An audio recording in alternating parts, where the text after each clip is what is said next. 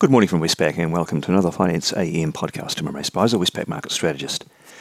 In the financial markets on Friday, we saw a choppy session in the Northern Hemisphere. Not much major news out for markets to digest, uh, but we did see bond yields ending the day slightly higher. In currency land, though, uh, there was little change. The US dollar index closed unchanged on the day. Uh, it does remain at a six month high, though.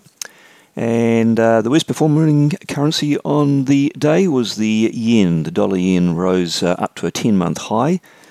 Aussie dollar, though, uh, simply round tripped with little change from 63.70 to 64.15 and back again.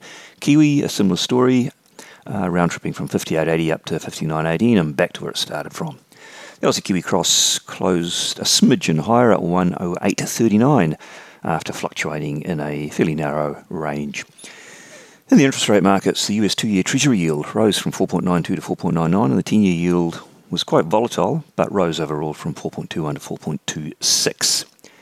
And Australian interest rates uh, mimic those moves. Three year government bond yields up from 3.76 to 3.82, the 10 year yield up from 4.07 to 4.13%.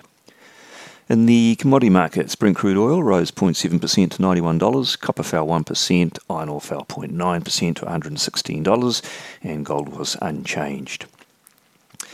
Uh, the data wasn't really of much moment for the markets, but we did get Chinese CPI on Saturday after the markets had closed, and um, that showed that CPI uh, inflation year on year pace uh, remains pretty low. It did rise 0.1% uh, against the prior reading of minus 0.3, um, as I say, still very, very low. And PPI inflation, it fell 3% year on year. Uh, expectations were about that.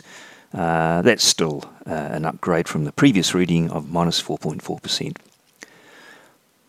On Monday, what do we get uh, on the global economic calendar that could ruffle markets? Really, not much at all.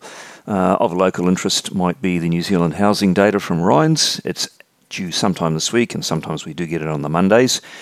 Uh, this should show continuing stabilisation in the housing market. And in the US, uh, we will get the New York Fed's survey of one year ahead inflation expectations, which has been declining from a peak for many months now. Uh, July's reading was at 3.6%, which was the lowest level since 2021. Let's see if the August reading continues that decline. For the week ahead, though, uh, there's quite a bit of heavy duty uh, data and event risk for the markets. In the US, uh, US CPI and PPI inflation will be uh, top of the data billing. Uh, we also get retail sales and industrial production there. Um, in terms of central banks, we get the ECB, and markets are split on whether we'll get a hike or not. And for local interest, we'll get the Australian uh, jobs data, and in New Zealand, we'll get the pre election fiscal update and uh, quite a bit of second tier activity data. Well, that's it from me today. Thank you for listening. I'll be back again, same time tomorrow morning.